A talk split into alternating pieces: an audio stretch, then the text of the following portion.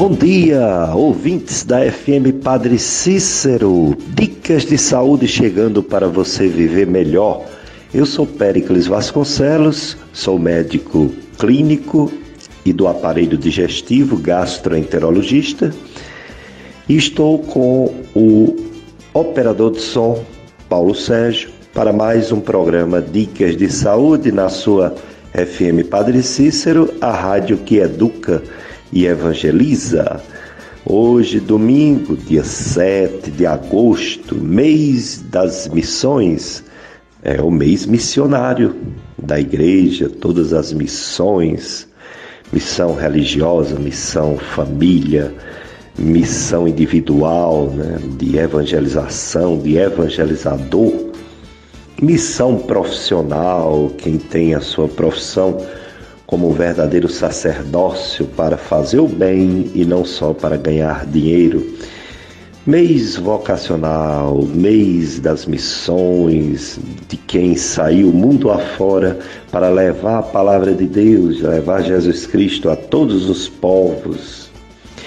E o Evangelho de hoje continua na mesma temática é, de uma pessoa que tem que estar atento porque ninguém sabe o dia e a hora, e a hora que seremos levados, né?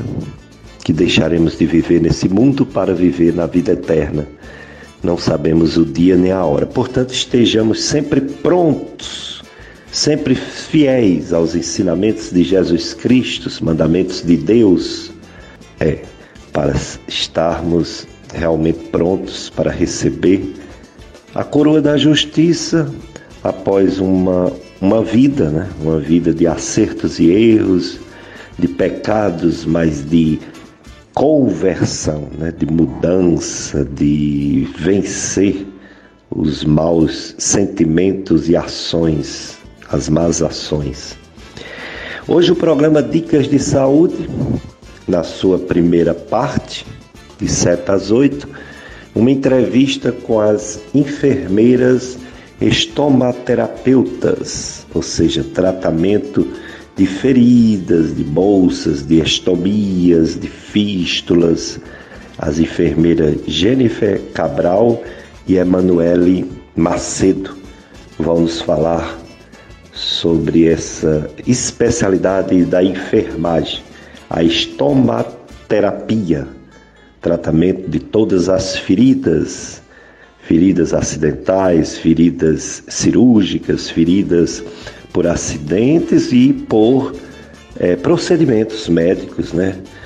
Feridas por as próprias doenças que diminuem a imunidade e por microorganismo que invade nosso corpo.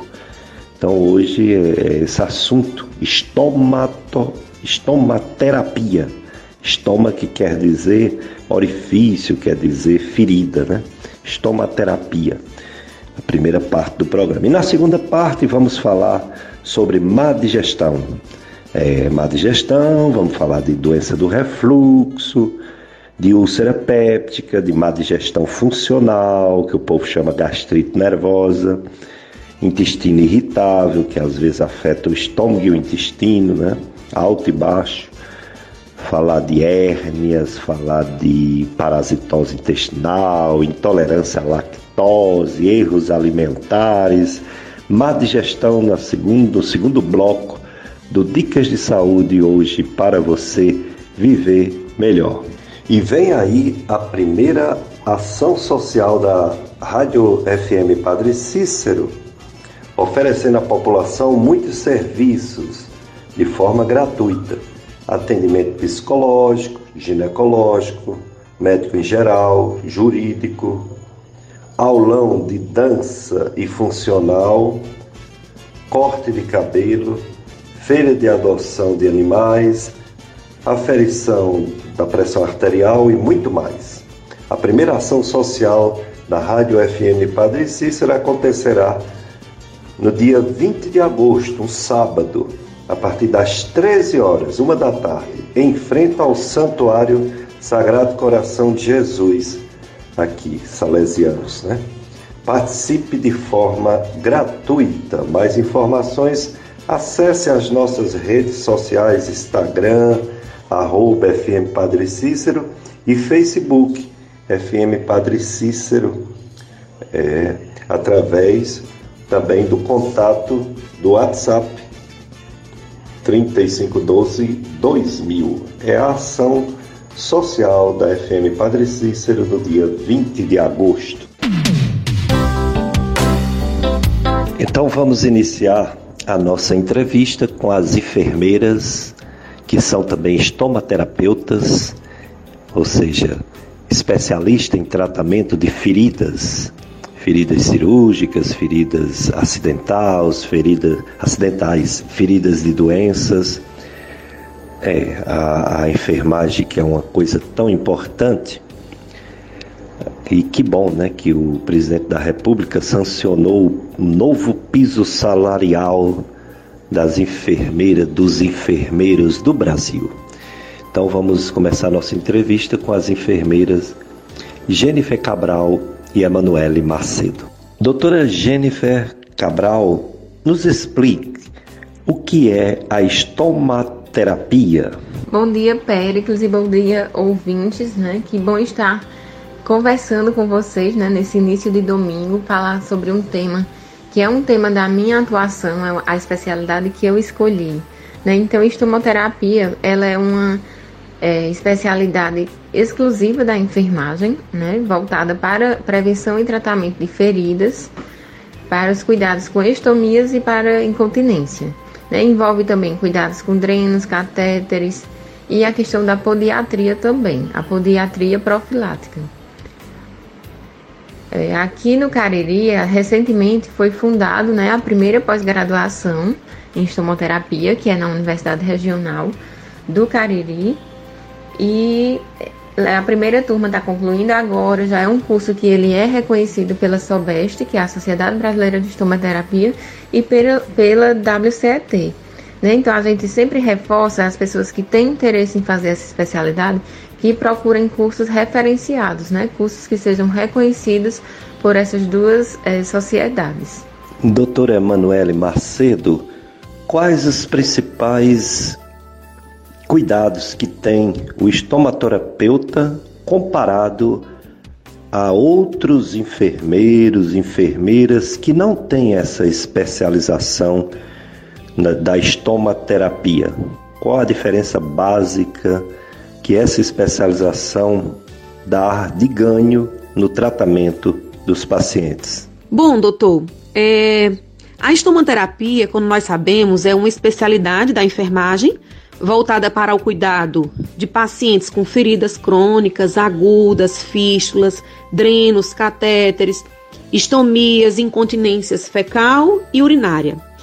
Porém, ela não busca apenas o tratamento, mas também a prevenção da perda da integridade da pele, buscando as melhores alternativas com um olhar especializado, né? A gente precisa dizer que além de nós sermos enfermeiros, nós trabalhamos a especialização que a estomaterapia propriamente dita. Doutora Jennifer Cabral, temos é, diversos pacientes com estomias, principalmente os pacientes oncológicos. Eles podem ter gastrostomia, jejunostomia, ileostomia, colostomia. Quais são os cuidados da estomaterapia com esses pacientes ostomizados especificamente, cuidados preventivos e a rotina do dia a dia de um paciente com estomias? Importante pergunta essa, né? Eu aproveito para esclarecer é o conceito de estomia.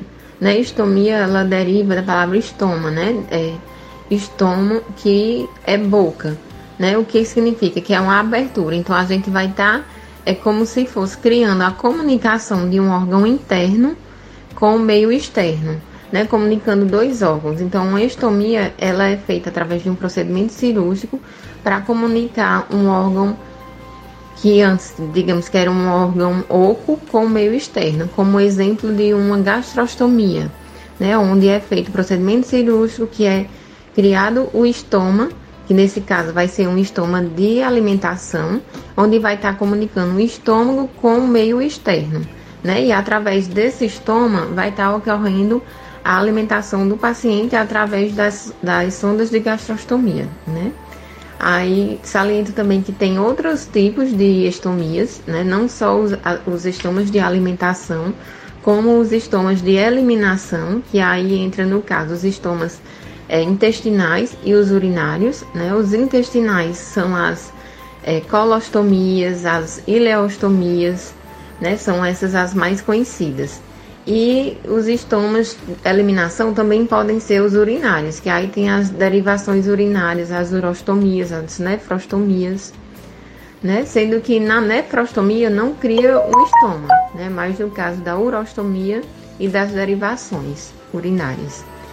Aí eu saliento que a gente sempre tenta enfatizar para o paciente que quando há necessidade de construção dessa estomia, ela sempre vem é, ligada a estar tá proporcionando maior qualidade de vida ao paciente, né? Quando a equipe decide que precisa confeccionar uma estomia, então sempre está salientando a questão da qualidade de vida e até mesmo da manutenção da vida, né? Porque principalmente em pacientes oncológicos, que às vezes têm, têm uma obstrução intestinal. E é uma, uma prova disso que o, porque o estômago muitas vezes quando vem é, quando vai a comunicação para o paciente que tem que ser feito a construção de uma estomia, principalmente as estomias de eliminação, né, como colostomia, ileostomia, ela é acompanhada de um sofrimento muito grande pela questão da aceitação do paciente.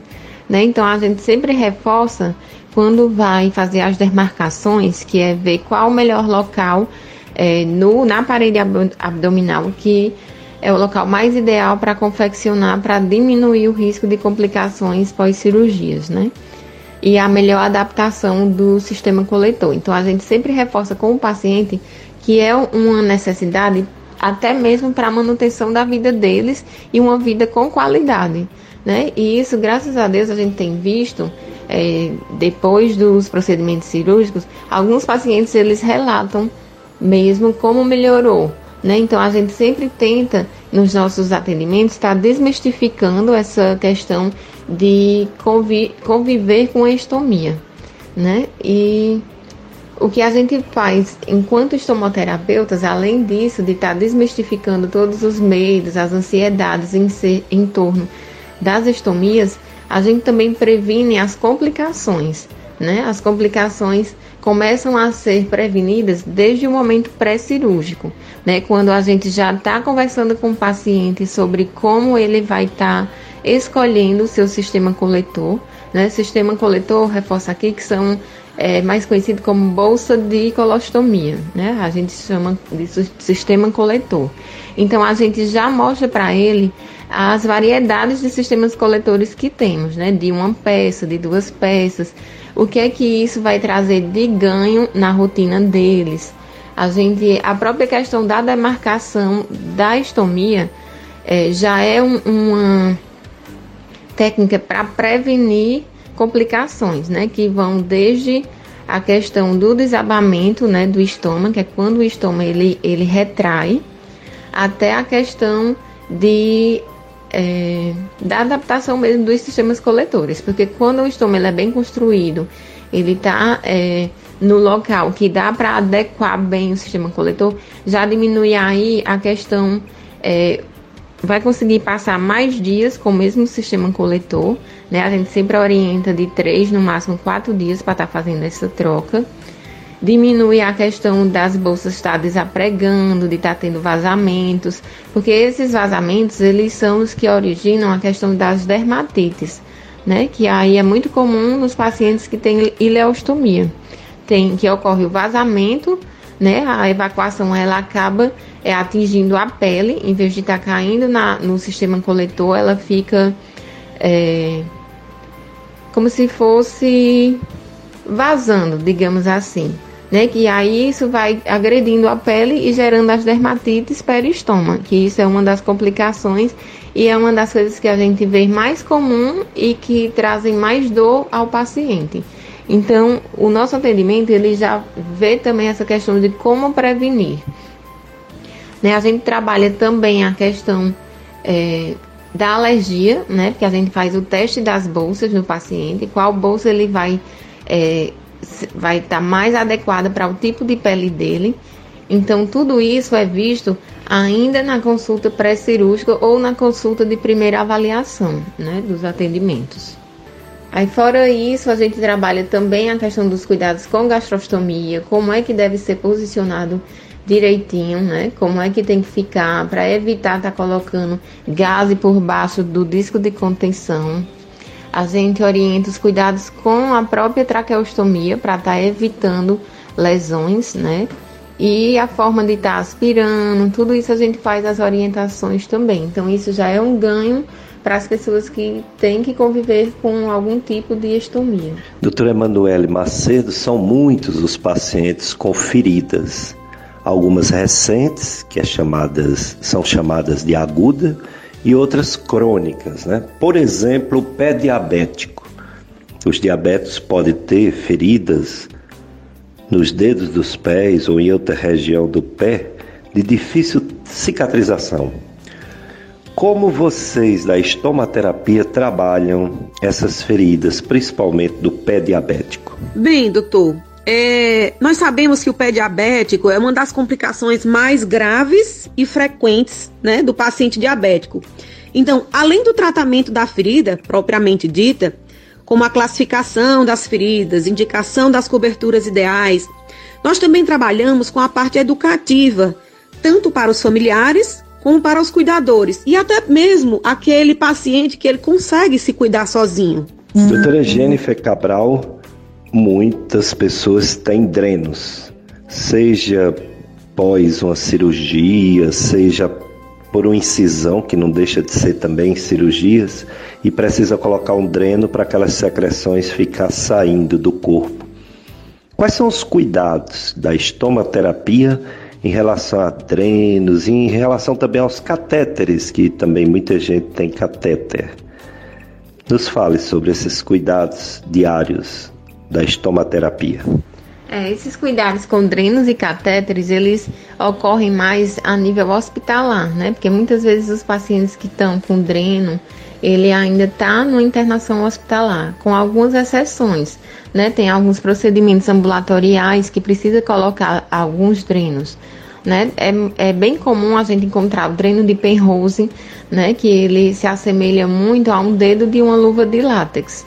Né? Então, os cuidados que a gente tem, que está é, orientando, né, tanto enquanto profissional para profissional, como em relação ao, ao paciente, é de estar tá observando o aspecto dessa secreção que está drenando, né, o aspecto, a, a quantidade, observar também como é que está essa área ao redor do local de inserção do dreno né? Porque isso também muitas vezes tá, é, acaba gerando uma dermatite. Então a gente tem que estar tá tendo atenção a isso. Né? Em relação aos catéteres, a gente sempre reforçar a necessidade de estar tá tendo a técnica é, estéreo, né? Quando for manusear, sempre estar tá, é, utilizando luvas estéreis para fazer a asepsia do, do local e estar tá utilizando coberturas estéreis também, né? Que aí já tem coberturas próprias para alguns tipos de catéteres, tanto os catéteres de acesso central, que pode ser de um lumen, de dois lumens ou triplo lumen, como os catéteres para hemodiálise, né? Que tem, já tem alguns catéteres que são associados com catéter de diálise e a via é, para medicação endovenosa, né? Então, os cuidados são sempre nessa perspectiva de estar tá evitando é, infecções de corrente sanguínea, né? E os, as complicações ao redor, na pele ao redor. Porque quando a gente vê. E também do próprio manuseio. Isso eu lembrei porque eu, eu lembrei agora do dreno de tórax. Né? A gente sempre tem a, a o cuidado de estar tá mantendo ele abaixo do nível do tórax, do tórax, né? Não pode estar tá superior quando for mobilizar, tem que fechar. Quando for precisar, colocar em cima da cama para fazer algum a higiene do paciente, alguma coisa assim, tá fechando e depois é lembrar de abrir, né? E ver se a funcionalidade tá boa, a funcionalidade do dreno, né? Se tá oscilando, como é que tá o aspecto dessa secreção. E ainda sobre os catéteres, né? Existem também os catéteres para é, esvaziamento da bexiga, né? Que é o que a gente chama de é, catéteres hidrofílicos. Tem tanto os hidrofílicos como os catéteres tradicionais, que eles são, algumas pessoas conhecem como sondas, né? Mas aí a gente já vê na literatura que o nome correto é catéter, né? Catéter uretral, que é para esvaziamento intermitente, limpo da bexiga, isso em pessoas que têm bexiga neurogênica. Então a gente também já trabalha, né, com esses catéteres hidrofílicos uretrais que são catéteres pronto para uso, né? Não precisa você estar tá utilizando um lubrificante ou uma xilocaína, porque ele já é hidrofílico. Quando você vai passando, ele altamente já vai é, lubrificando e tornando tanto a passagem como a retirada é, confortável e segura para o paciente. Né? Eu até aproveito para reforçar e para até para informar, porque muitos não, não sabem é, nós do Instituto Cicatricure, nós é, representamos o programa Ativa, o programa não, é isso mesmo, o programa Ativa da Coloplast, que é a empresa que representamos os catéteres hidrofélicos aqui na região. E se você tem bexiga neurogênica e já é um diagnóstico médico já realizado, né, e você precisa estar tá convivendo com a questão do cateterismo intermitente limpo, que é o esvaziamento programado da bexiga, né, para estar tá tirando aquele resíduo miccional que fica. É, se você já faz uso dessa, dessa sondagem, né, para ficar mais fácil de vocês compreenderem, se você precisa diariamente estar tá usando a sonda para retirar o xixi, sendo mais clara. Então, a gente do, do Instituto Cicatricure, a gente está disponibilizando a questão do cadastro, né? A gente pode estar tá ali cadastrando no programa Ativa, que é um programa gratuito da empresa Coloplast, onde ela já faz a questão do ela cede os primeiros 30 catéteres, né, hidrofílicos, e vocês ficam tendo um acompanhamento da empresa acerca de orientações. Agora são é, não é uma coisa que é mensal, né? são orientações mais espaçadas, mas que a gente sempre está aqui na região para dar dando esse apoio. Então, se você ficou interessado em saber um pouco mais sobre o programa Ativa, né, da Coloplast e acerca desses catéteres hidrofílicos, você pode estar tá nos procurando também para tirar dúvidas, para saber como é que faz o cadastro, como é que recebe essas amostras, que estamos disponíveis para estar tá esclarecendo para vocês. Doutora Emanuele Macedo, as fístulas, algumas são resolvidas cirurgicamente e outras se faz um tratamento na tentativa de resolver sem uma abordagem cirúrgica. O que a estomaterapia oferece a mais para um paciente que tem fístulas dos tratamentos tradicionais da enfermagem? Sim, doutor. Nós sabemos que a fístula é uma comunicação anormal de um órgão com a parte externa do corpo. Então, quando nós nos referimos a fístulas, elas podem ter vários tipos, origens e localidades, né? Então, dependendo de como essa fístula se apresenta, a gente precisa determinar um plano de cuidado, trazendo assim diversas formas da gente tratar, né, cuidar dessa pele. É, porém, todas elas têm necessidade de cuidados à manutenção da integridade da pele. Então, é necessário fazer um controle, primeiramente, do débito da fístula, que pode ser feito, dependendo do tipo e da localidade, o uso de um dispositivo coletor, né? E aí a gente pode citar, por exemplo, uma fístula digestiva, que apresenta descargas altamente irritantes à pele. É, isso envolve conhecimentos específicos né, sobre anatomia, fisiologia e processo de cicatrização é, para prevenção e tratar essas irritações. E para a proteção da pele hoje, nós sabemos que o mercado nos oferece diversos produtos como pastas, resinas e, como eu já citei, dispositivos coletores, que com a avaliação, indicação e uso correto nós teremos como manter a integridade dessa pele. Dicas de saúde. Doutora Jennifer Cabral, as feridas elas às vezes demoram muito a cicatrizar, principalmente se o paciente for diabético, se tiver alguma deficiência imunológica, idoso, né, que tem essa deficiência. Eu lembro que antigamente até açúcar se usava o que se usa hoje para acelerar o processo de cicatrização das feridas. Eita, eu lembro ainda dessa, dessa técnica de utilizar açúcar, né? Bem antiga. Mas em alguns locais, principalmente interior, ainda utilizam, né? A gente desaconselha um pouco esse uso porque requer uma é, mais trocas. Por exemplo, você usou açúcar, tem que estar tá trocando a cada duas horas. Aí, se você não fez uma limpeza ideal, fica tipo aquele resquício, aquela babinha do açúcar, que aquilo ali acaba servindo como meio de cultura para bactérias. Né? Então, hoje em dia a gente já tem tanta tecnologia mais desenvolvida e mais segura que a gente desaconselha realmente o uso de açúcar em feridas. Né? Aí, é, eu até aproveito quando você pontuou sobre a questão de que o diabetes é, dificulta a cicatrização, né? Isso é uma das informações mais disseminadas, né?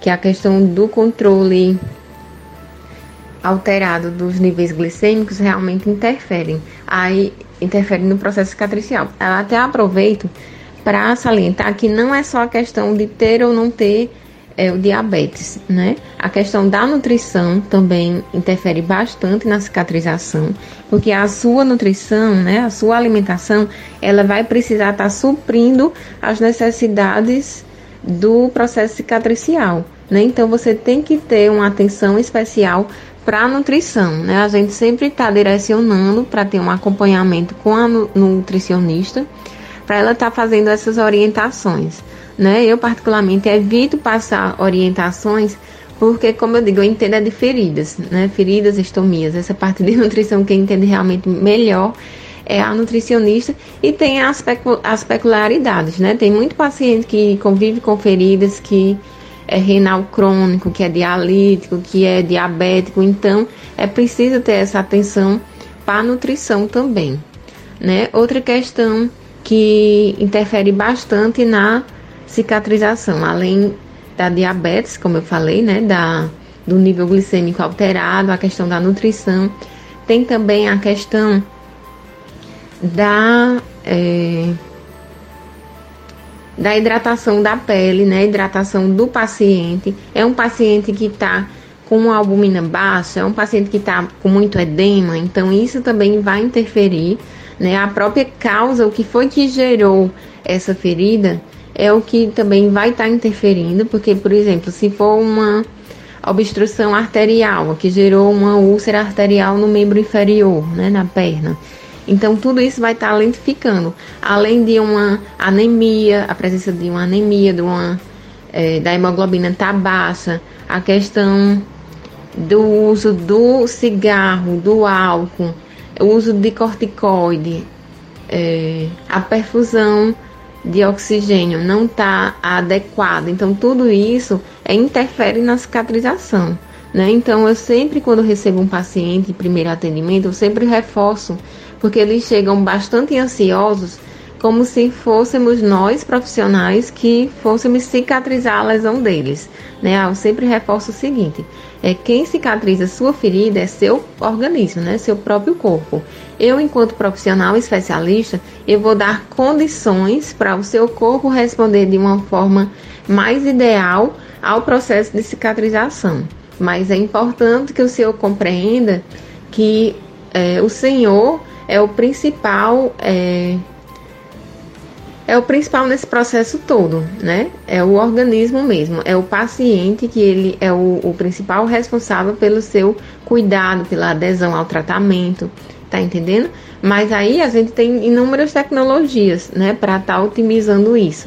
Que aí a questão de qual a gente vai estar tá escolhendo para estar tá aplicando na lesão vai definir da nossa avaliação, né? A gente avalia a lesão desde a questão de como tá as bordas dessa, dessa lesão, qual tipo e quantidade de secreção, né? Como é que tá esse aspecto? É um aspecto purulento, é um aspecto hemático, é seroso, é, as bordas elas estão hiperemiadas, tem calor associado.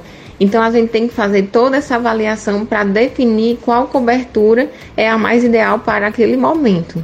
Né? É um, um, o leito da ferida.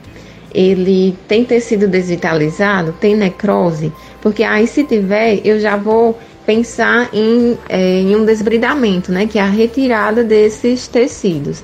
Aí eu vou definir qual tipo de desbridamento é o mais ideal. Se é um instrumental, né, com, com a lâmina de bisturi, se é o autolítico, fazendo mão de um hidrogel, de um alginato, de uma hidrofibra, se é o desbridamento enzimático, que aí tem a colagenase, tem a papaina. Então, toda essa avaliação vai estar tá me dando é, ferramentas para eu decidir qual cobertura eu vou estar tá aplicando né, na lesão. Qual cobertura vai estar tá sendo a mais ideal para aquele momento da lesão, né, para aquela fase da cicatrização da lesão. Que a gente tem que estar tá sempre é, tendo atenção a qual fase de cicatrização a ferida está. Né? E outro ponto que a gente tem que considerar é também a questão social do paciente, porque não adianta eu implementar uma conduta né, que o paciente não vai conseguir fazer uso. Né? Então, a questão social ela também tem que ser é, ponderada quando eu vou definir a minha conduta. Aí também saliento que muitas vezes é, o a conduta que foi iniciada né, no, no, tratamento, ela não permanece até o fim, justamente por isso. Né, porque não é só uma troca de curativo, né? A gente sempre está avaliando, né? Fazendo a avaliação da lesão em si, do paciente como um todo, para estar tá definindo a conduta. Então, é, pode ser modificada, né? Eu posso estar tá iniciando com um hidrogel, depois, se necessário, eu passar para um alginato, para uma hidrofibra. Então, sempre tendo em mente que não é uma troca de curativo, entendeu? Que a gente está fazendo. A gente está fazendo é uma avaliação especializada na sua lesão para definir a melhor conduta. Então, isso já fica implícito que a gente vai estar tá sempre é, vendo a necessidade da sua lesão para definir, porque muitas vezes o paciente acha que aquele produto que a gente iniciou vai ser até o fim, né? Até a cicatrização completa. E não é bem assim, a gente sempre está reforçando isso. Doutora Jennifer Cabral, as feridas, elas são todas para se fazer curativo? Existem feridas que pode ficar exposta sem curativos ou todas têm que fazer curativo mesmo? É bem pertinente, né? Porque a gente escuta muito nos nossos, nos nossos atendimentos é, o paciente ou familiar ou cuidador perguntar, né, doutora, é, mas vai cobrir e, a, e como é que a ferida vai respirar? Né? Sempre tem isso. E a gente sempre reforça que, que ferida não respira, né? A ferida ela não, não respira, ela precisa de uma temperatura e de um microclima ideal, né? Mas ela não, não respira. É tanto que os curativos eles têm que ser impermeáveis mas permeáveis a trocas gasosas, entendeu? Então, algumas feridas não precisam realmente cobrir, como o caso de escoriações, né, que são aquelas raladuras, digamos assim, que é muito comum em queda de moto. Aquelas dali, dependendo de como tiver também a lesão, às vezes a gente não cobre, mas tudo isso vai ser definido a partir da avaliação, né? Ferida é, cirúrgica, é, a gente oclui o, nas primeiras 48 horas e faz as trocas com técnica estéreo. Mas depois disso, se é uma ferida que está limpa, não tem a necessidade de permanecer coberta, né? A depender sempre da avaliação que está sendo realizada, porque tem algumas é, peculiaridades. Né? Se for uma lesão que está com a secreção diferente, está com pus, então tudo isso vai ter que ser pesado para poder definir se é, tem a necessidade de ocluir ou não.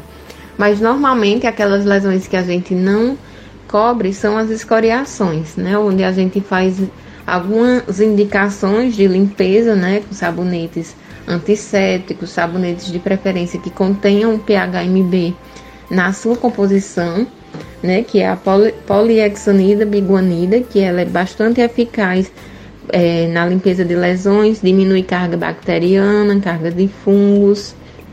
Então a gente sempre está passando essa orientação e reforçando isso, né? Que não precisa ficar é, com medo quando a gente decide por uma cobertura oclusiva, né? Porque justamente a ferida ela não respira, ela precisa sim para ocorrer a cicatrização do meio ideal, né? O microclima ideal do para que ocorra o processo cicatricial da melhor forma. Então a gente sempre está desmistificando isso, né? Ah, vai cobrir, vai piorar. Então a gente sempre reforça, não é bem assim, entendeu? Doutora Jennifer Cabral, onde vocês atendem, nome da clínica, horário de atendimento, telefone de contato, outros contatos de redes sociais, para que as pessoas se aproximem do tratamento com vocês, estomaterapeutas? Então, se vocês ficaram interessados em nos conhecer um pouco melhor, né? Conhecer o nosso local de atendimento, ele fica ali no centro, né, em Juazeiro do Norte mesmo, na rua Alencar Peixoto, número 91. Né? Pode também estar tá nos seguindo através das nossas redes sociais, tem o Instagram, arroba Instituto Underline Cicatricure, tudo junto e através dos nossos telefones, né? Tem um, é, o 889-9939-5021, que aí através desse número você vai estar tá podendo tirar algumas dúvidas, vai estar tá também podendo fazer o agendamento, né? Ele é o WhatsApp também, se vocês acharem assim melhor. E estamos à disposição, tá certo? Será um prazer conhecer vocês. Além da Clínica Cicatricure. Vocês fazem atendimento em hospitais? Vocês fazem atendimento domiciliar? Se fazem, qual contato é o mesmo da clínica? Como entrar em contato com vocês pedindo esse serviço fora da clínica? Nossos atendimentos são tanto no consultório como em domicílio, né? Pode ser feito o agendamento através do número passado anteriormente, né, o 88 DDD, aí 999 39 50 21, que aí através desse agendamento podemos também estar tá indo a seu domicílio, né? A gente faz atendimento aqui na região, né, Juazeiro, Crato, Barbalha. Se houver a necessidade de um município um pouco mais distante, a gente conversa também com o paciente e avalia essa possibilidade, se tem como a gente estar tá realmente indo ou a gente também trabalha com a teleconsulta, né, que já é até autorizado pelo nosso conselho de enfermagem. E eu sempre reforço como é importante essa questão também do atendimento domiciliar, né, porque no atendimento domiciliar a gente vê algumas é, peculiaridades que no consultório não. Por exemplo, a gente consegue perce perceber o envolvimento da família, a gente consegue estar é, tá trabalhando justamente esse envolvimento da família no cuidado do paciente. Né? A gente faz orientações em relação a outros cuidados, como a como realizar da melhor forma a mudança de decúbito para estar tá prevenindo as lesões. A gente faz orientação em relação ao a prevenção de dermatites, né, com uso de fralda, qual o, o, o melhor creme barreira para estar tá utilizando. A gente faz orientações diversas. Então, o atendimento domiciliar, ele propicia isso também, né, da gente estar tá, é, chamando a família junto para estar tá envolvido nesse cuidado, para juntos a gente conseguir o melhor resultado. Né? Então, você está é, tá necessitando desse cuidado voltado para feridas, ou um cuidado voltado para estomias, né, na, na sua adaptação com a sua bolsa de colostomia, com o sistema é, de o sistema coletor, ou se você tem incontinência ou conhece alguém e não tem como ir ao consultório, você pode também estar tá entrando em contato sim, que a gente vai com maior prazer, a gente conversa, explica, faz as orientações, então a gente é bastante acessível. E também é, aproveito para salientar que trabalhamos com tabelas exclusivas para pacientes que quiserem o contato, a gente vai estar tá explicando direitinho.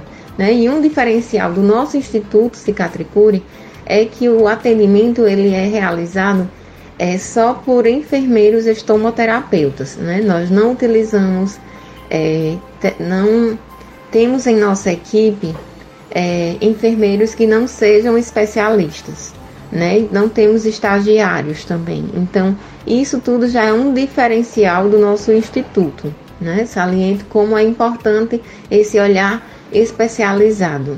Doutora Jennifer Cabral, algumas pessoas utilizam coisas da natureza. Eu falei até do açúcar que tinha alguma alguma base científica, mas mesmo assim poderia dar problema, né, dependendo da maneira que era colocado. Mas o pessoal coloca outras coisas como pó de café, até terra, né? Meu Deus, me fale, nos fale sobre o que não fazer? o que não se deve fazer diante de uma ferida para não complicar mais ainda a cicatrização? Isso, essa questão dos fitoterápicos, né, no tratamento de lesões, é, tem muita gente que faz adesão realmente, né? E eu já vi alguns artigos também que defendem, por exemplo, é, quando são produtos naturais que são manipulados em farmácias magistrais. Né? Tem alguns farmacêuticos que já trabalham com fórmulas exclusivas. Né? Tanto eu vi recentemente o andiroba para é, uma, atividade antisséptica é, realizado com um gel, né, um gel. Mas isso é, são manipulações em farmácias magistrais, né, farmácias de manipulação, e que tem que estar tá embasado numa pesquisa científica, né, né, para ver se realmente é eficaz. É diferente, por exemplo, esse uso de você pegar, porque já vi o café, né, como você bem colocou, já cheguei em algumas casas que tem realmente café no leite da lesão, e isso acaba atrapalhando, né, nossa avaliação, porque muda até a coloração da lesão, e isso dificulta na avaliação, como também pode estar levando contaminantes, né, para o meio da ferida. Como às vezes eu vejo muito o mastruz, né? O mastruz pisado e colocam em cima da ferida, faz aquele, é, aquele emplasto, né? Aí tem que ter esse cuidado, porque ao, invés de você estar tá, é, auxiliando, né? Você pode estar tá contaminando. Então, eu não sou contra fitoterápicos, mas eu sou a favor de que use de uma forma segura né? Por exemplo, através de um profissional que faça uma prescrição com fitoterápico, uma dose certa em um meio adequado, tá entendendo? Que seja manipulado ou até mesmo os óleos essenciais, né? Tem os, alguns óleos essenciais que são óleos puros, né? Que podem estar sendo utilizados também em lesão. Mas eu defendo esse uso, mas o uso rotineiro, é, aquele uso popular mesmo, tipo mastruz pisado, café, essas coisas, eu sou contra porque não tem ainda uma evidência, né? Não tem um estudo que comprovou a eficácia desse, dessa técnica. Doutora Jennifer Cabral, doutora Emanuel Macedo, uma pessoa tem uma ferida, um parente de uma pessoa ou um cuidador tem um paciente, um médico tem um paciente que tem uma ferida e está demorando a cicatrizar que vocês aconselham a ser feito nessa situação que é tão comum? Então, se você tem uma ferida, né, que está demorando a cicatrizar, é importante que você procure uma, uma atenção, né, especializada, né? Procure profissionais especializados, que aí tem, tem nosso instituto, né, que somos estomoterapeutas, como também eu não posso deixar de citar que tem também uma classe bastante importante da enfermagem, que são os enfermeiros dermatoterapeutas, né, que também fazem o tratamento de feridas. É, é importante você estar tá tendo esse acompanhamento, né? É, e evitar perder tempo, porque muitas vezes só procuram quando já está bem acelerado o processo infeccioso. Né? Então, tem uma lesão, você está observando que está precisando de um, uma atenção mais especializada, nos procure, né? que a gente está à disposição. E algumas, alguns sinais que vocês podem estar tendo atenção é justamente a questão da secreção, como é que está esse aspecto. É uma lesão que tem sinal flogístico associado, está quente, tem edema, está inchado, entendeu? É, a dor, você nota que é uma dor que está aumentando. Então, tudo isso são sinais que reforçam a necessidade de você estar tá procurando uma atividade, uma atenção especializada, né? Tanto por médicos como por enfermeiro e aí a gente vai fazendo os encaminhamentos necessários. Doutora Jennifer Cabral, muito obrigado por sua participação no programa Dicas de Saúde. E agora suas considerações finais aos ouvintes da FM Padre Cícero sobre esse problema tão comum de feridas, principalmente nos pacientes que têm alguma doença ou de uma certa idade feridas crônicas. Fale para o povo que escuta nesse momento a FM Padre Cícero as medidas mais importantes. Então, Péricles, foi um prazer estar participando do seu programa né, nesse, nessa manhã de domingo, ter a atenção desses ouvintes. Eu espero ter contribuído da melhor forma, né, a forma que eu consegui passar melhor as informações que elas é, tenham contribuído de alguma forma no cuidado que vocês têm nos domicílios. Né? Fico à disposição né, para maiores dúvidas. Vocês podem também estar tá me procurando no WhatsApp. Esse WhatsApp que eu passo é o meu número, você pode estar tá entrando em contato. Que dentro do possível eu vou estar tá esclarecendo as dúvidas e anseios que tiverem. Né? Eu sempre reforço com os meus pacientes é como é importante é, ter empatia, né? Geralmente os pacientes já chegam com tanto sofrimento que às vezes são feridas que já têm é, mais de ano, né? Que convivem com essa ferida.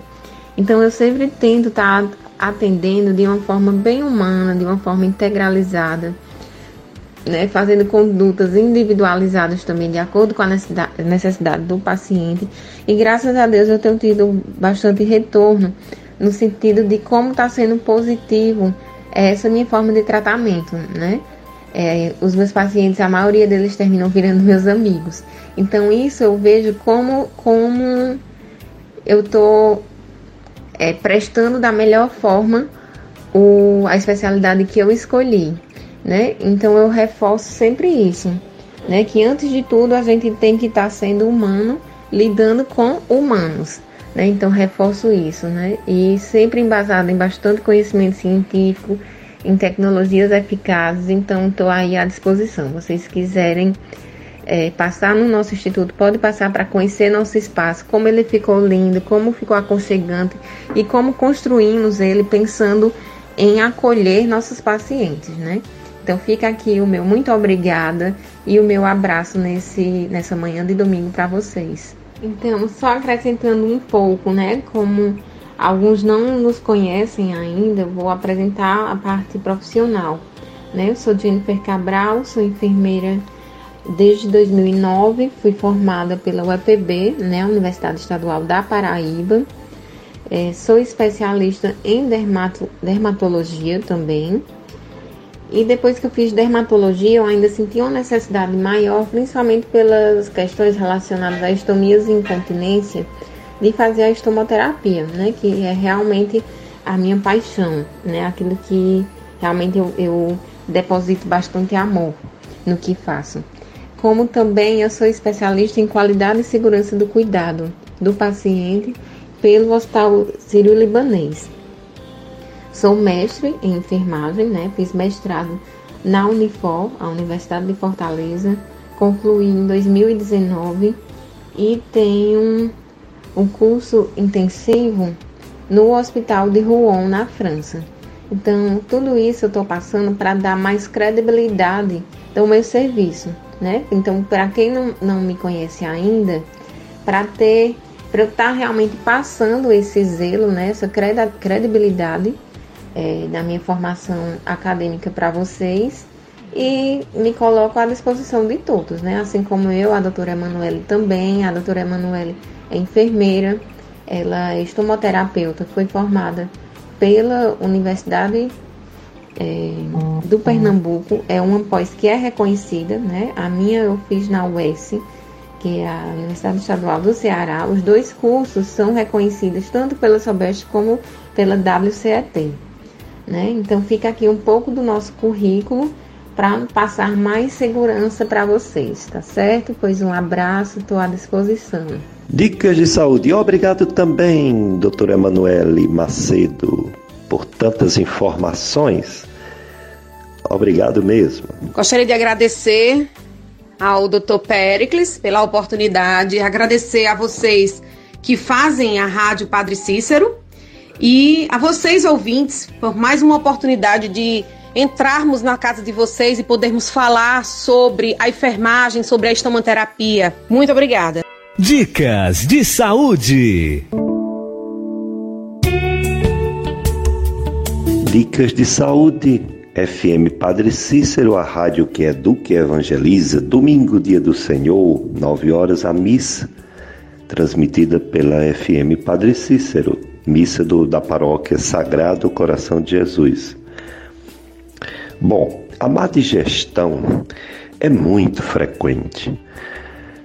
A má digestão, podemos dizer que em alguma época da vida todos temos, ou tivemos, ou teremos pois é muito comum.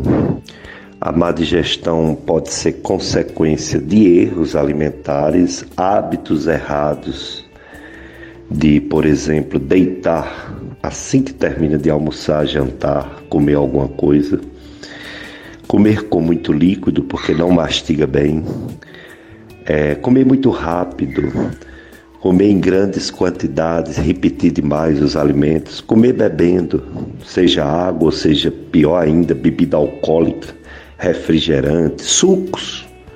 Não devemos comer tomando líquidos, pois não mastigamos bem, não precisa, né? A comida vai descendo, você engole, ela vem com líquido, não há necessidade de mastigar bem. E aí é um tal problema, devemos mastigar bem. Portanto, comer gordura, beber, fumar, comer muita pimenta, é, muito doce, muito chocolate, tudo isso pode causar má digestão. A pessoa não está doente. Se corrigir esses maus hábitos, melhorará. Portanto, nesses casos, nem sequer doença. Mas existem muitos problemas que levam à má digestão. Quando uma pessoa está com má digestão, ela pode ter um sintoma só ou vários. Pode ser só uma dor na boca do estômago, pode ser a famosa azia, um queimou que pode ser na, no estômago, né, na boca do estômago. Embora nem tudo que a gente acha que é no estômago é no estômago, porque o esôfago ele é bem mais sensível sensível ao ácido do estômago. Esse, essa azia pode subir até o, o peito, até a garganta e sentir algum azedume até a boca. Outro sintoma pode ser ficar cheio quando come, né? Empachado, cheio. Outro sintoma pode ser dificuldade para engolir, ou engasgar, ou entalar. Outro sintoma pode ser arrotar muito, outro pode ser soluçar, é, outro pode ser gorfar, o alimento voltar para a boca, ou um líquido, um golfo. Enfim, são muitos os sintomas que é chamado má digestão.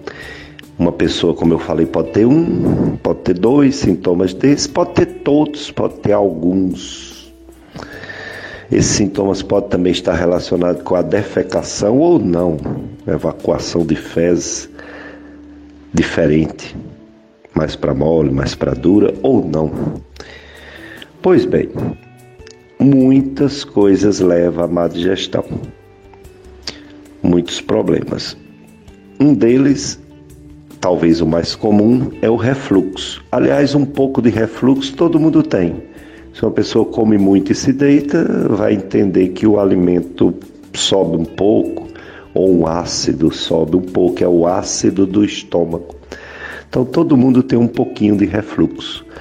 Já a doença do refluxo é diferente, já é mesmo em pessoas que têm todos os cuidados alimentares e mesmo assim tem muita azia, tem muita gorfada, às vezes tem muitos arrotos, às vezes tem alguma dor, dor na boca do estômago do peito, às vezes tem é, vômitos ou só as gorfadas. Aliás, quando uma pessoa tem dor do peito, procura logo o cardiologista, né? Pode ser coração. E é correto isso, ir logo no cardiologista porque pode ser coração, mas também pode não ser.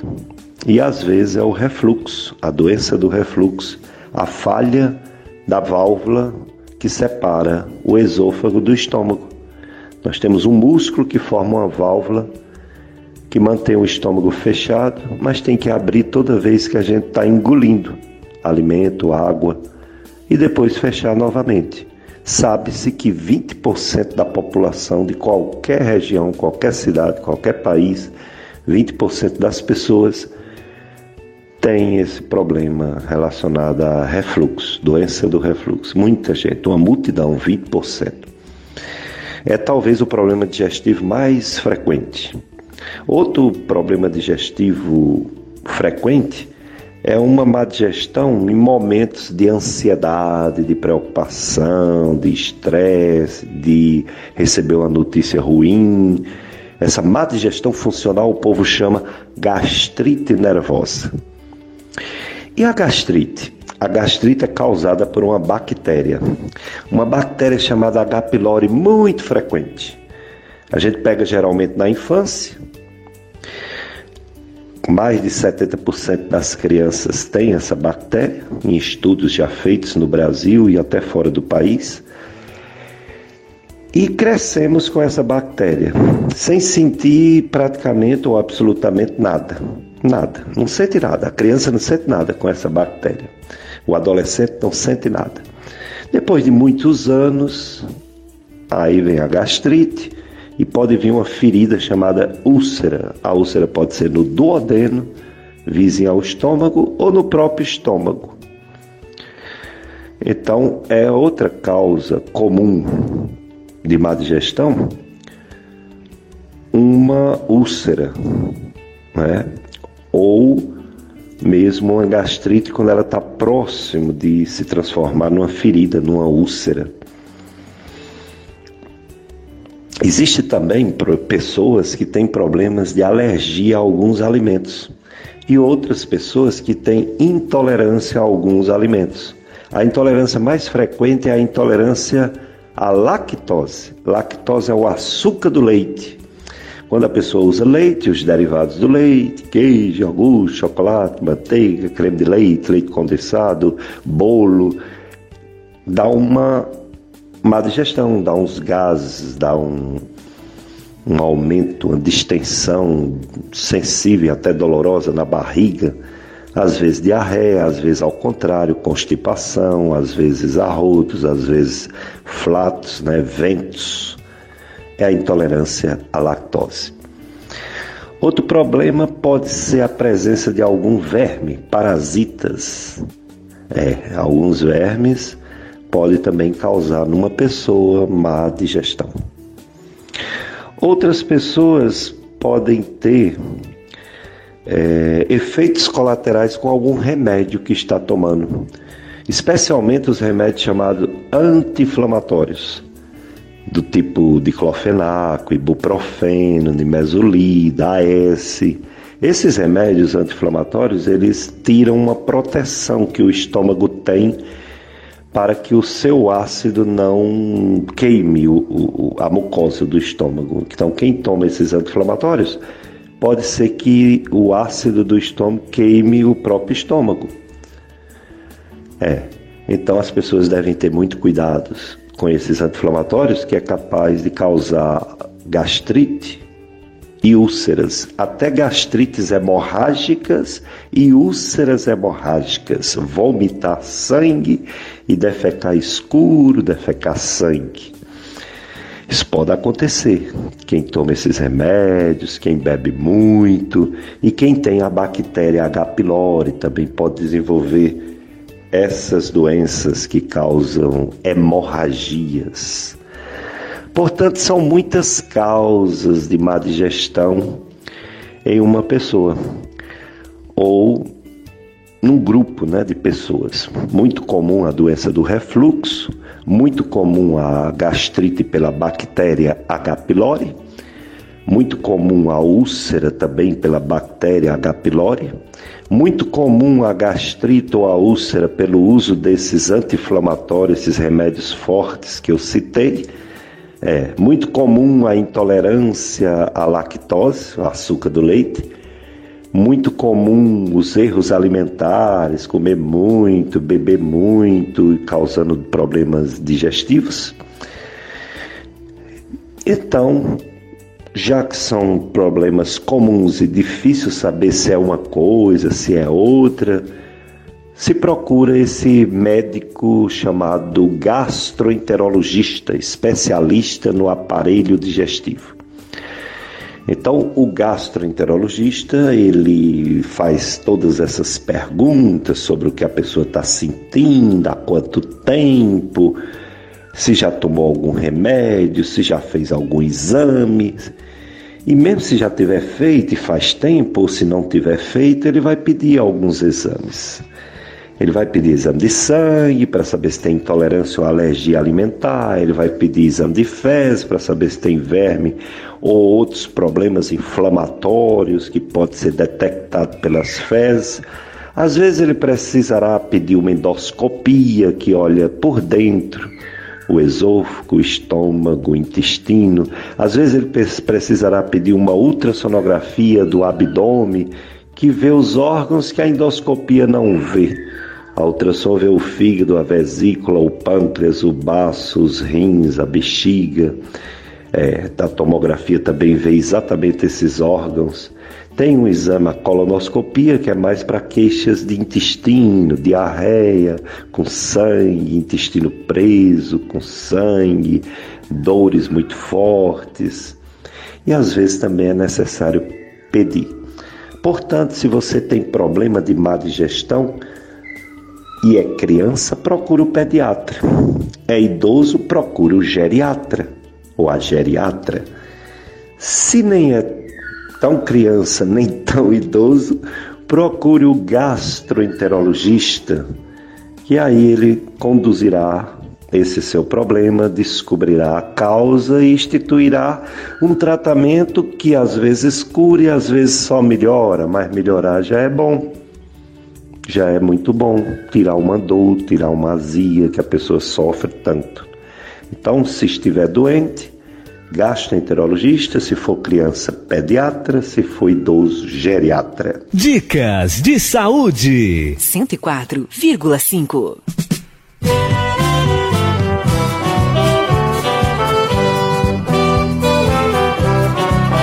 Essas empresas ajudam em nossa missão nossa casa, a casa da gente vem comemorar e celebrar com você 40 anos. Nossa história de lutas e glórias é construída de mão em mão. Casa da gente, 40 anos de tradição.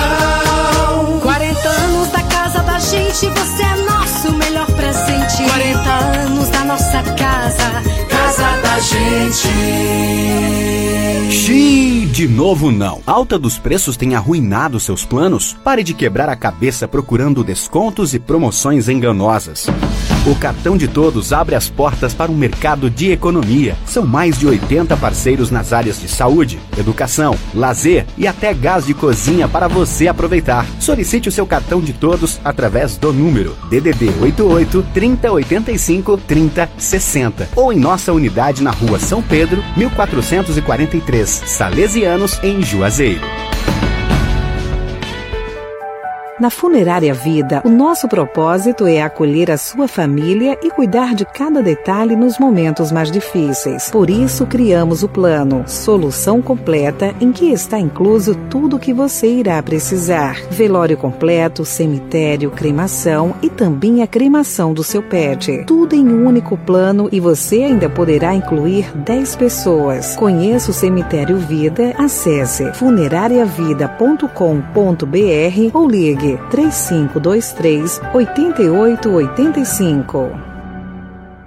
Para você, mamãe, que deseja o melhor para o seu filho, a doutora Rafaela Rocha, médica pediatra, agora está no Cariri, Instagram, arroba DRA Rafa Pediatra. Atendimento na clínica Doctor Center, Rua Tenente Luiz Coelho Rocha, 172, Lagoa Seca, WhatsApp 98146 7000, 98146 7000. Doutora Rafaela Rocha, amor em atendimento pediátrico. Vai, mamãe, liga! Está sem plano de saúde, mas quer a certeza de médicos para te atender quando precisar? Com o cartão Saúde Integrada da Afago Saúde, você tem consulta grátis todo mês com clínico geral, telemedicina 24 horas, diversos exames e muito mais a preço de um lanchinho. Não acredita? Confira você mesmo pelo fone 3521 4204. Afago Saúde. Você merece esse cuidado. Atenção devotos e afiliados do Padrinho para os horários de missas no Horto. Segunda a sábado, às 8 da manhã. Aos domingos, 7h30, 9 horas, 10h30 e às 7 da noite. Horário de funcionamento, de 7 da manhã às 5 da tarde. Mais informações, entre em contato através dos números 3511 6006 e o WhatsApp 999 18 13 56. Meu Padrinho, rogai por nós. Peace. Cariri Fogos, especialista em artigos pirotécnicos. Transforme o seu evento em um momento inesquecível, com segurança e profissionalismo. Para formaturas, casamentos, chá revelação, aniversários, festas religiosas. Na Cariri Fogos, você encontra o que precisa com alta tecnologia e equipe técnica qualificada para te dar todo o suporte. Rua Carlos Gomes, esquina com a Santa Clara, no centro de Juazeiro. Instagram, arroba Cariri Fogos Oficial. Contato 3511 5153. Cariri Fogos, comemorando com você. Churrascaria Paris, o mais completo e saboroso cardápio do Cariri. Rodízio de carne e self-service todos os dias no almoço e no jantar. E mais, delivery de pizzas e pratos à la carte. A Churrascaria Paris funciona de domingo a domingo. Avenida Leão Sampaio, 5260, Crajubá, em Barbalha. Instagram, arroba Churrascaria Paris. Contato WhatsApp 99807 1759. Churrascaria Paris. Churrascaria de verdade. 104,5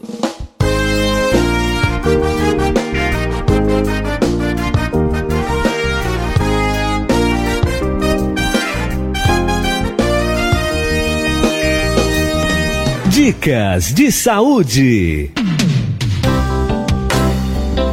Dicas de saúde. FM Padre Cícero, a rádio que educa e evangeliza.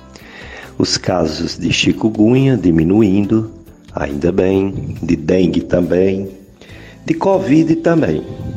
Porém, ainda assusta. Covid-19 não acabou.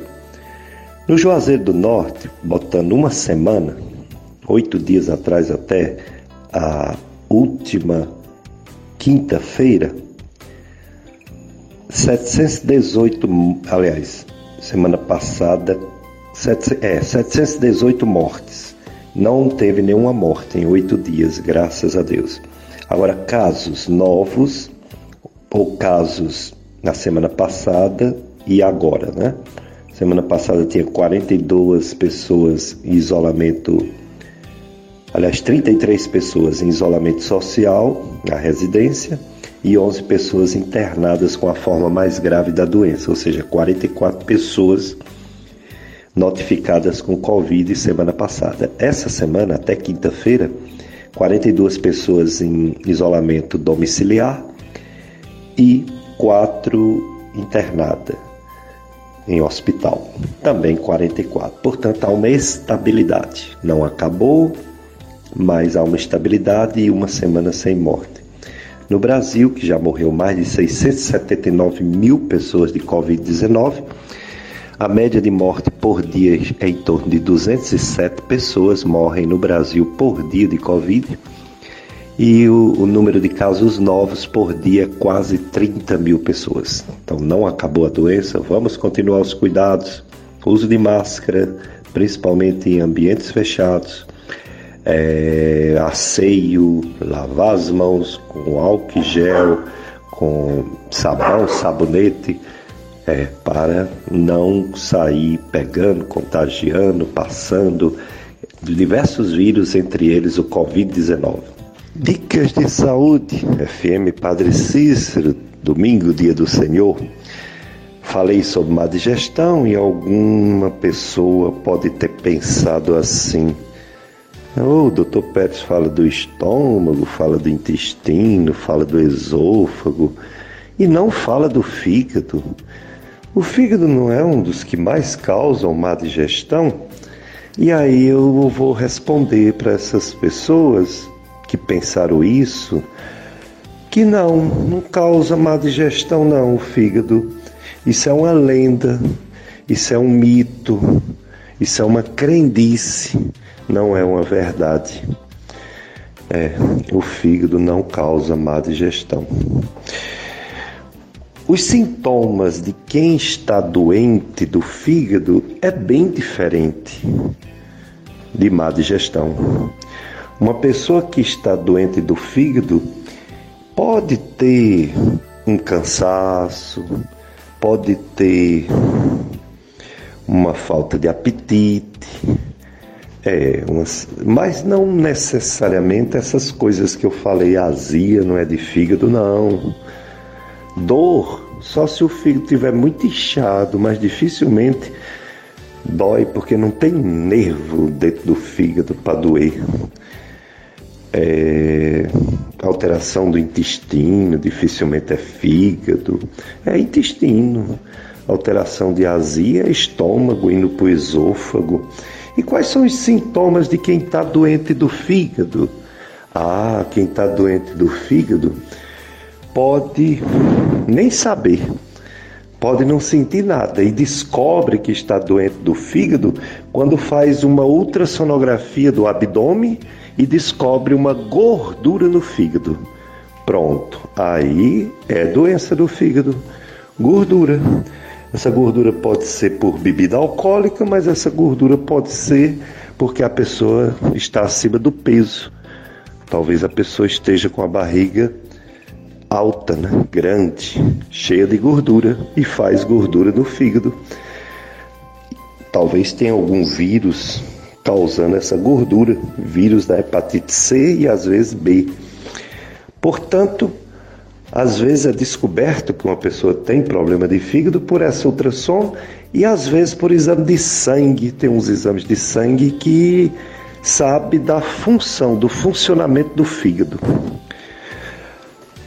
Sintoma de uma doença mais grave do fígado seria, por exemplo, os olhos, o branco do olho ficar amarelo. É, a urina ficar mais amarela do que o habitual e as fezes perder a cor marrom e ficar mais clara. Aí pode ser que essa pessoa esteja com doença no fígado ou bem pertinho do fígado, né? Nas vias biliares. Vesícula, que é coladinha ao fígado, pâncreas, que é bem próximo também ao fígado, pode dar amarelão, pode dar é, inchaço, uma pessoa doente do fígado, ele pode ter a barriga inchada, a famosa barriga d'água. Pode ter as pernas inchadas. Pode ter hemorragia, pode vomitar sangue, pode defecar preto ou vermelho, que é sangue também. Pode ter umas manchas no corpo, umas pintazinhas vermelhas. É, pode ter umas alterações de uns vasos sanguíneos visíveis na barriga, umas veias visíveis na barriga da pessoa.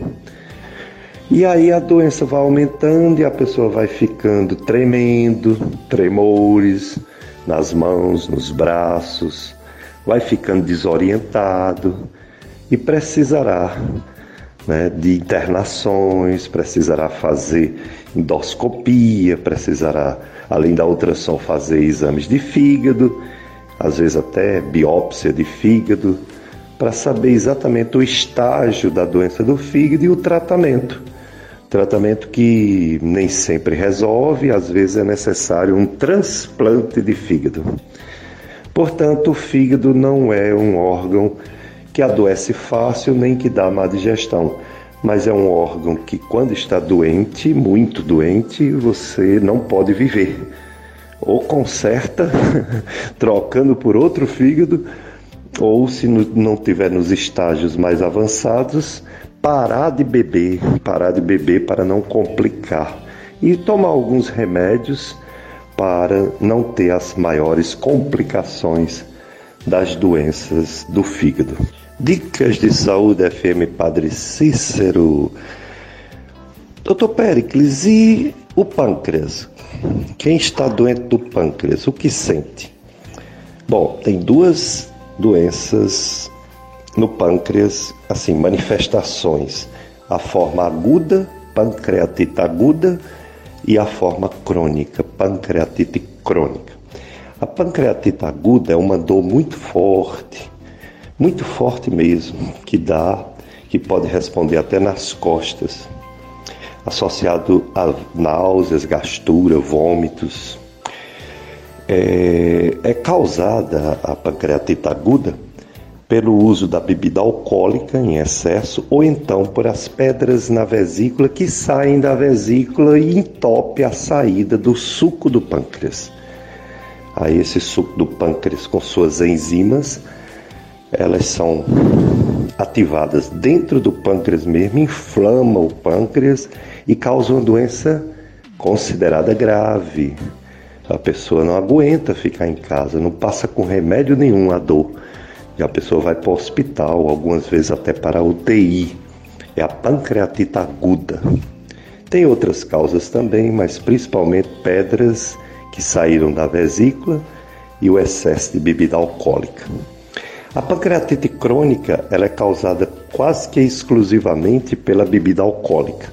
Tem outras causas, pancadas, é, acidentes, doenças de desde que do nascimento, né, doenças congênitas, mas é principalmente o álcool. A essa pancreatite crônica também a pessoa sente dor, mas pode ter um diabetes, porque a insulina, que evita que fique com excesso de açúcar no sangue, no corpo, é produzida pelo pâncreas. Então, se tem uma pancreatite crônica, não produz direito a insulina e fica diabético também. E eu digo também porque existe o diabetes que não tem nada a ver com a pancreatite crônica, né? A maioria. E tem também uma diarreia gordurosa que deixa a pessoa muito fraco, muito magro, desnutrido.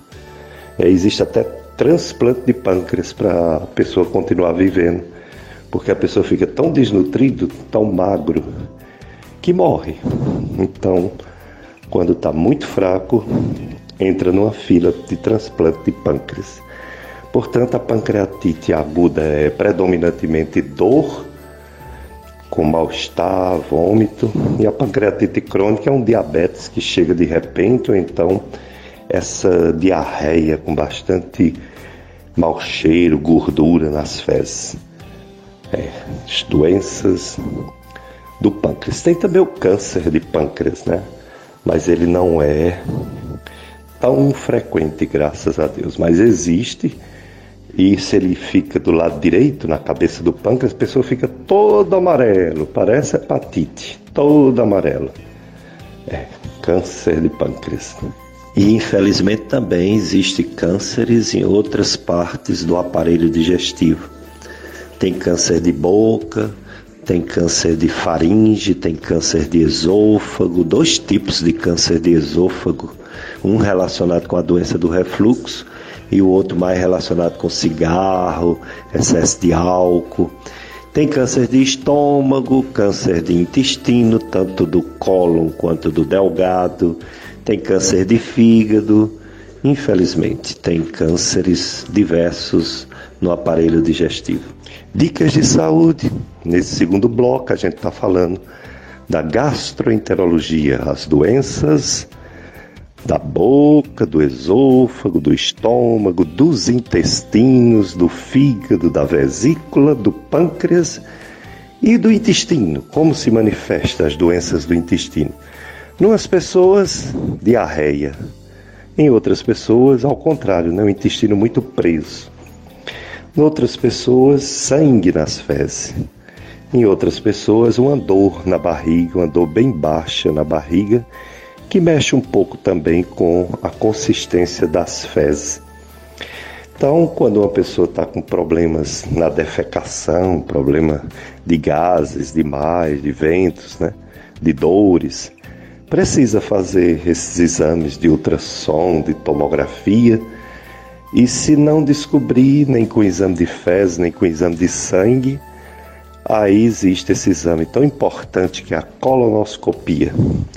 A colonoscopia ela detecta umas bolinhas chamadas pólipos que são retirados no momento do exame e essas bolinhas podem no futuro causar o câncer de intestino.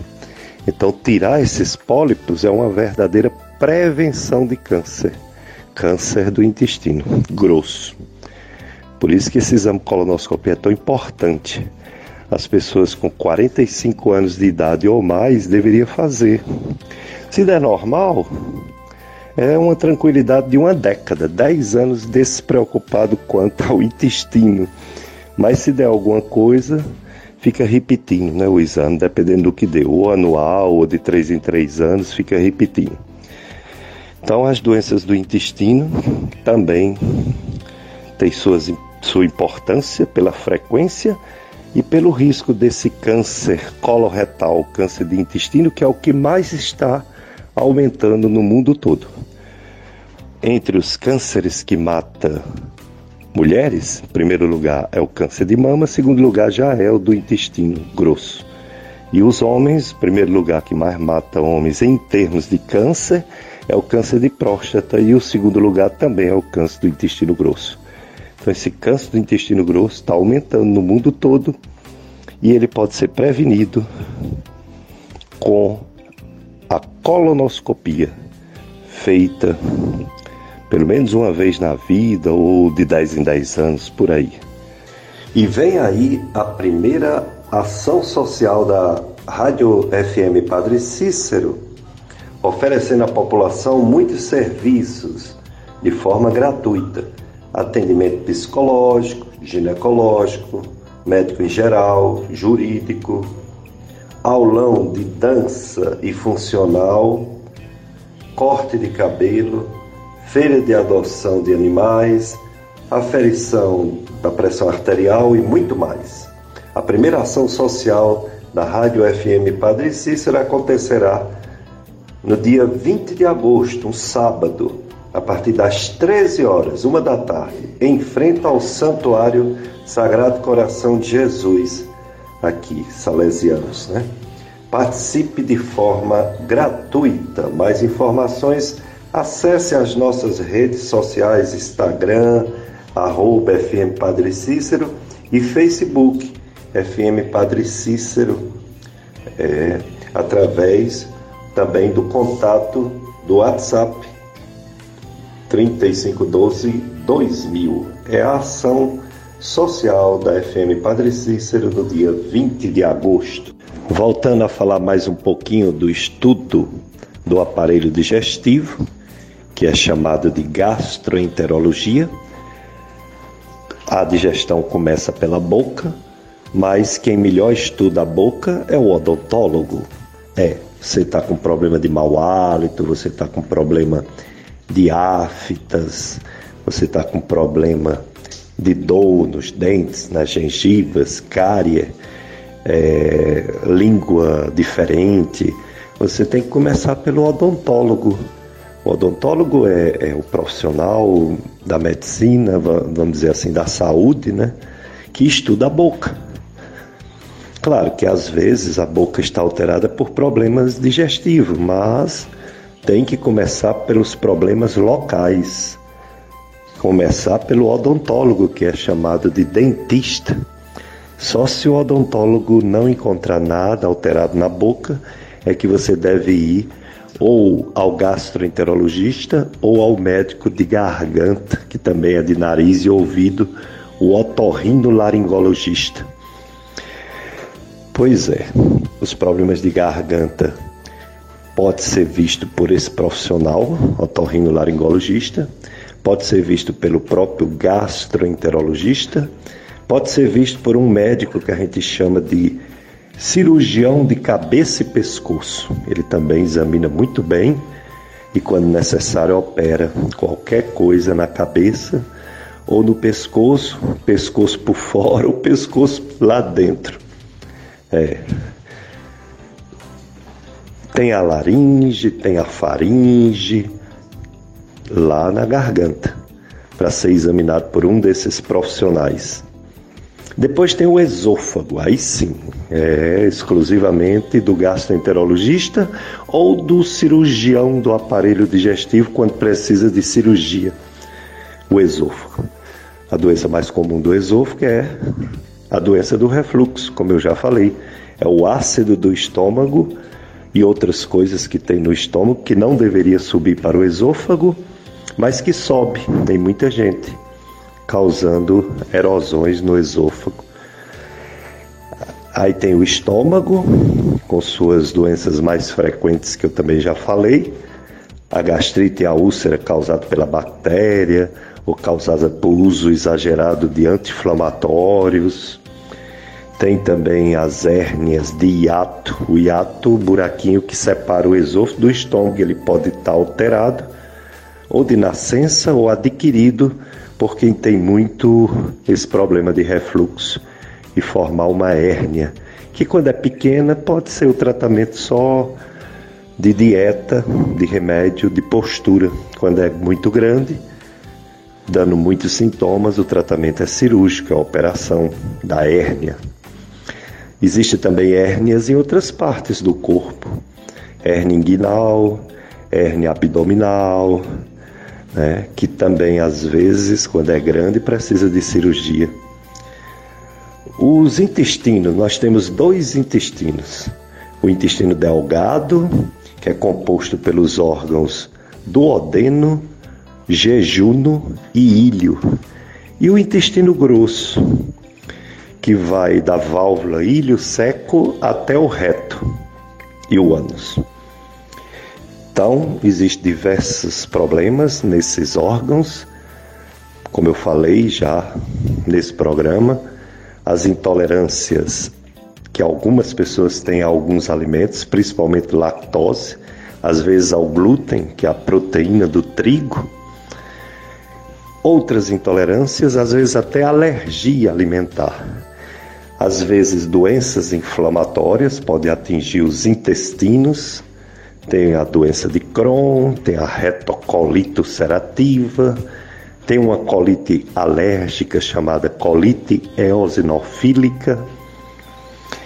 E quando a gente come algo e esse algo está contaminado por algum micróbio, vírus, bactérias, parasitas, a gente tem problemas na barriga, né?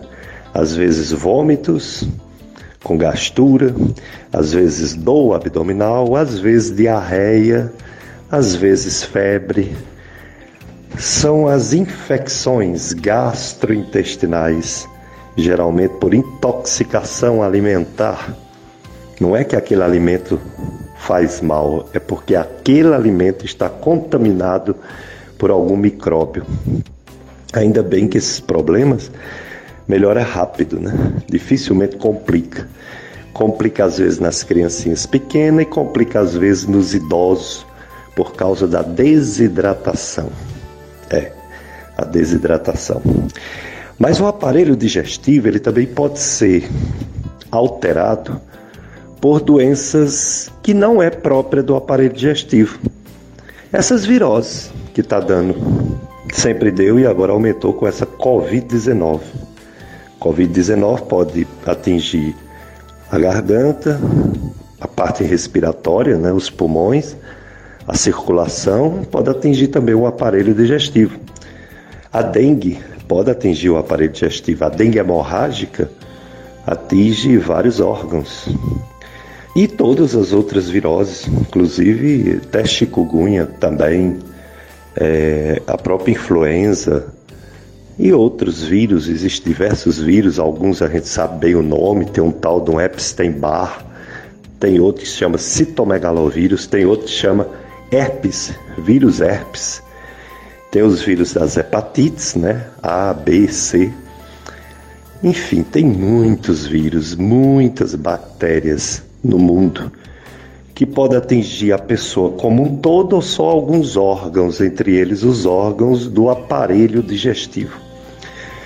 Portanto, meu amigo, minha amiga que está me ouvindo, se você está doente da barriga, você está doente do bucho, procure um médico gastroenterologista Claro que se é uma coisa rápida, assim, emergência, você não vai esperar marcar uma consulta com um gastro. Você vai logo na emergência, né? Você vai logo na UPA, você vai logo na, no regional, no São Vicente, no São Camilo, você vai logo na emergência para resolver logo que você está passando mal. Mas depois você passa no especialista, né? Que é o gastroenterologista ou de fígado, o hepatologista, hepato de fígado. Ok? Então não vamos vacilar. Adoeceu? Ajuda médica rápida.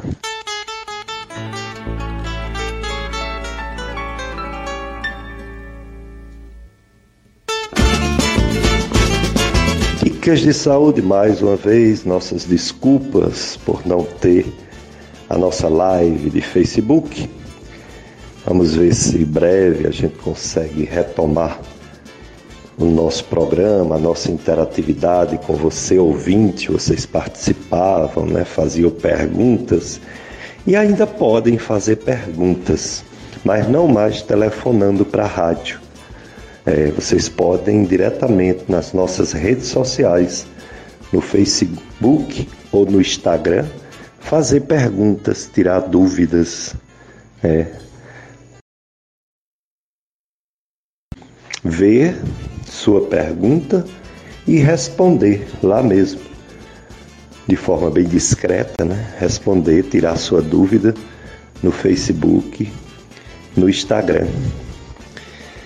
É.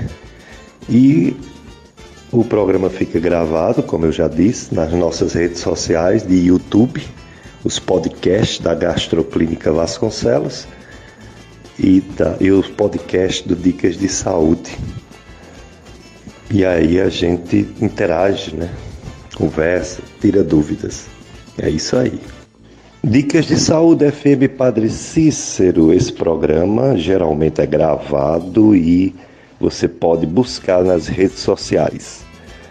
O radialista Tony Santos, que faz o programa O Som do Brasil, domingo à tarde, aqui na FM Padre Cícero, ele tem um site chamado clubesintonia.com. Clubesintonia.com é o site que você pode ouvir em outro momento este programa de hoje e outros programas Dicas de Saúde de domingos passados. O Tony deixa gravado, toda vez que ele coloca um novo Dicas de Saúde, ele tira o mais antigo. Também tem nossas redes sociais, que você pode ouvir o programa em outro horário ou indicar para algumas pessoas. No YouTube tem os podcasts da Gastroclínica Vasconcelos e o podcast Dicas de Saúde. Aí você escuta, né? O nosso programa, todos a, todas as edições, todos os domingos, fica gravado. A FM Padre Cícero apresentou Dicas de Saúde. 104,5